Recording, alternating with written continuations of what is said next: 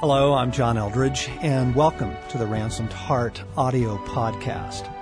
For more information on Ransomed Heart Ministries, our resources, and events, please visit us online at www.ransomedheart.com. Hello, this is Craig McConnell, and I'm hosting this edition of the Ransomed Heart podcast. And uh, actually, I just want to introduce to you a, a segment taken from a Q&A time at our recent uh, men's conference. We had uh, several hundred men there, and John kind of turned the tables on uh, the team. Normally, we answer the questions the men have, and uh, John kind of surprised us and asked us some questions. And so, what you're going to hear here is uh, actually two questions John puts to us on our lifestyle and how we nourish the masculine heart. Enjoy this. There's a number of questions that I think ought to be asked. It's almost like um, I know you have questions, but let me, with your permission and by God's guidance, let me suggest the questions that ought to be asked.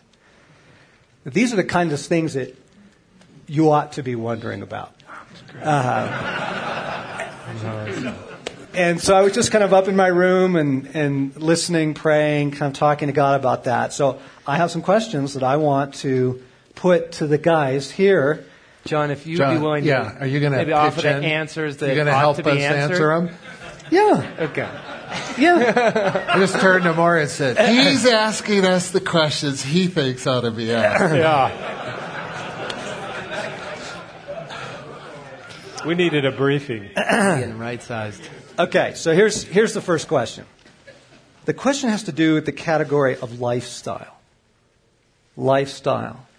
What have you found to be necessary, absolutely necessary, in order to survive? In this, to thrive, to flourish, to live mm-hmm. in this message. Been living in it for a while, walking in it for a while. There are certain lifestyle issues. And while they're kind of ruminating on that, I want to make the point that this isn't something that you lay over your life, like you throw it over like a veneer. This isn't something you just add on, right? You just sort of clip it onto your life with a bunch of other stuff, you know, like an ornament on a Christmas tree or something. This is a profoundly different approach to the gospel, to the kingdom of God, to life as a man, to the masculine journey. And so lifestyle questions are very, very important questions. How do you live? What have you discovered is crucial to live, thrive, flourish. Yeah, I, I mean, what kind of comes up in me and that, John, is, is the whole thing of holiness. And, but the way I think I get to holiness is a pretty messy process. Um, and it really has to do with specifically, you know, prayer life. Um, I kind of go to my wife and I and our life together. And a lot of times we'll get in a big argument, a tiff, and it's through that, the messiness of that, that we go have to say stop, time out, and then say what's really going on here.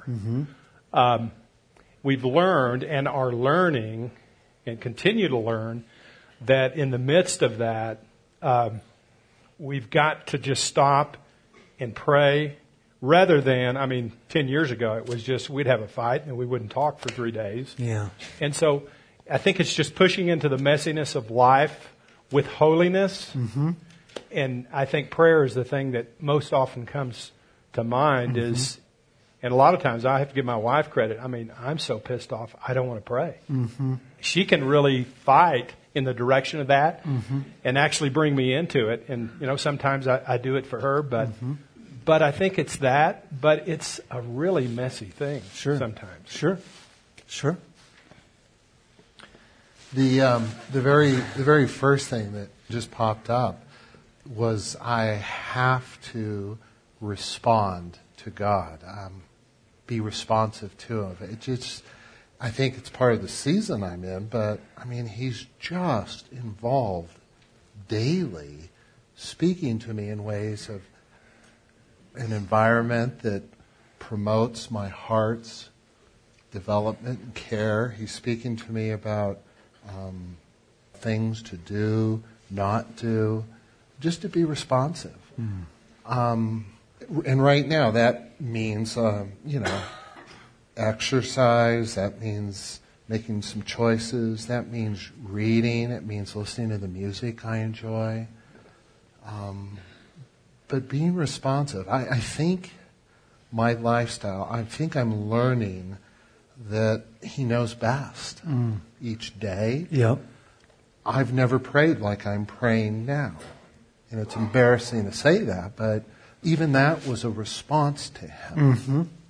So there's a lot of things I do, but it feels like that's the quick answer. Yep. That's good. John, I think for me, I guess I've learned to frame that question to myself as how do I cultivate a habitat for the heart, a place that's ready to receive what God's bringing because for years it was just barren, it was dry. And so God was coming mm. and I was missing it. Mm. And, and just so some personal examples for me, it's, I kind of think of daily bread, what's daily, and then more long term, you know, weekly and yearly. And for daily, for me, as you guys know, so much of my posing and my false self is just being driven. And uh, so, one of, like a daily discipline is an antidote is just silence and solitude with 10 minutes every day uh, where I don't do anything. Yes. And it's so disruptive and it's risky and it feels um, hard. It never seems to get easier. And uh, but 10 minutes where I'm not being productive and um, I just am with the Father and that that's enough. I'm not even praying. I'm just with God.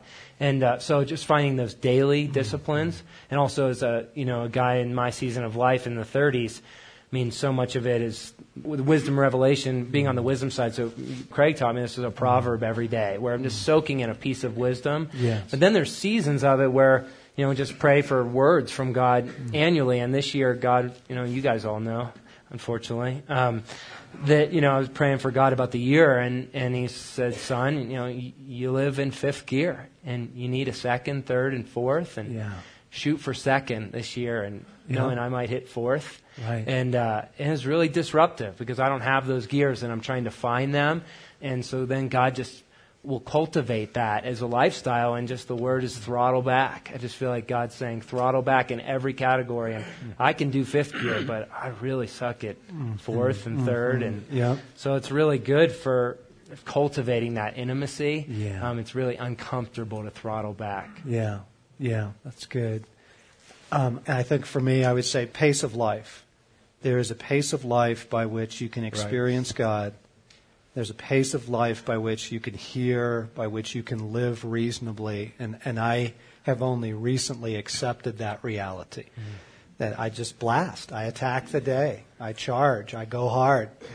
And um, choosing deliberately to change my pace of life so that I don't burn out. You know, I want to do this for the long haul. I, I don't want to flame out here. And so I have to do the daily prayer and I have to do it first thing in the morning. I have to. That is not an option, lifestyle wise, you know. Um, the second question is, is related to this, but it's coming in from a different angle. And specifically, how do you nourish your heart as a man? What do you do for that masculine heart? How do you nourish it? Where do you find nourishment? I mean, do you? And what does intentionality there look like?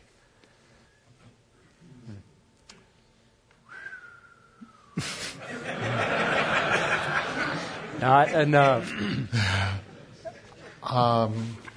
Yeah, I mean, John, you say that, and I'm immediately uncomfortable.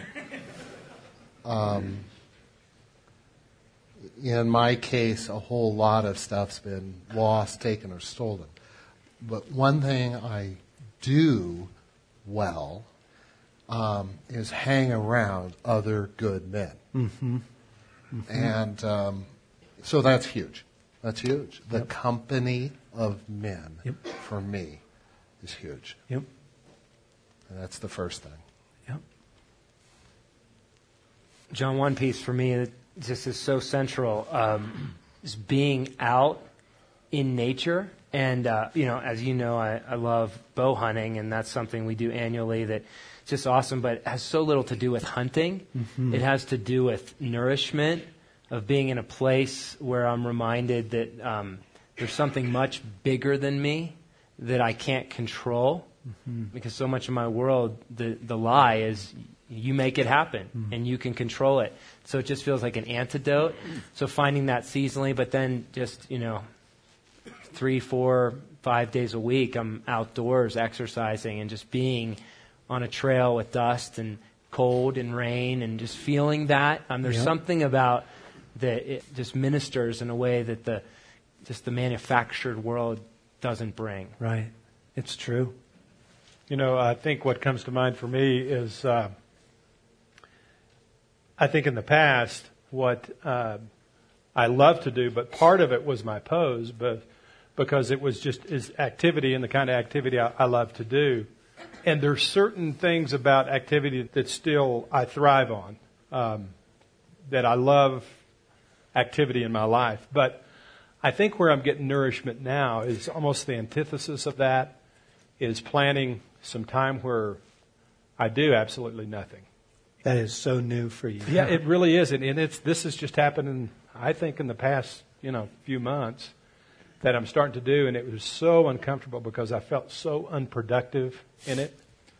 Um, but what I found was, is you kind of fight through the warfare of that, and then I begin to kind of hear God speak to me in ways that I all of a sudden was giving Him room to do that in. So, um, you know, I, I still thrive on the activity, but that is growing, and it is a mm. a source of nourishment mm-hmm. for my masculine heart. Mm-hmm. Mm-hmm. I hope you're writing the questions down because I'm actually posing them for your benefit. You ought to be asking yourself, what do I do to nourish my masculine heart? Because the culture that we live in is highly androgynous. I mean, it's it's emasculating. It's vanilla. It's numb. It's it's bland. It's it tries to reduce and minimize the differences between the genders. And you are male through and through. It is how you bear the image of God. And so I began to notice that I wasn't doing things intentionally. I'd have the, I'd have the occasional experience where I'd work on, you know, Sam's car and I'd go, I love this. How come I do this once a year? You know, I'd go fishing and I, I'd come back and go, I absolutely love this. Why do I do this so seldom? I just noticed how little intentionality yes. there was. Mm-hmm. And so, yeah. I mean, I've tried to change that. The magazines that I subscribe to are the kinds of things, you know, Eastman's Bow Hunting Journal, Gray's Sporting Journal, National Geographic Adventure Magazine. I mean, there are things that, those speak to me, you know, and then the, the shows that I watch, I mean, March Madness, right? College basketball, there's certain things I do. I love it. It nourishes me. I'm, I'm dead serious. This is, I, and, and I have to choose this. I have to choose it because life doesn't bring this to you. You have to be intentional about it. Um, I'm not sure why you found that. They're, they're laughing at your buddy here. Oh, it, I went yeah, to give you a high five, oh, March Madness, and, and, you dismissed me. and Insane. Well, there you have it. Thank you for listening to this version of the Ransom Heart podcast. As you probably know, you can get more information about other resources and about us by going to our iTunes store or ransomedheart.com.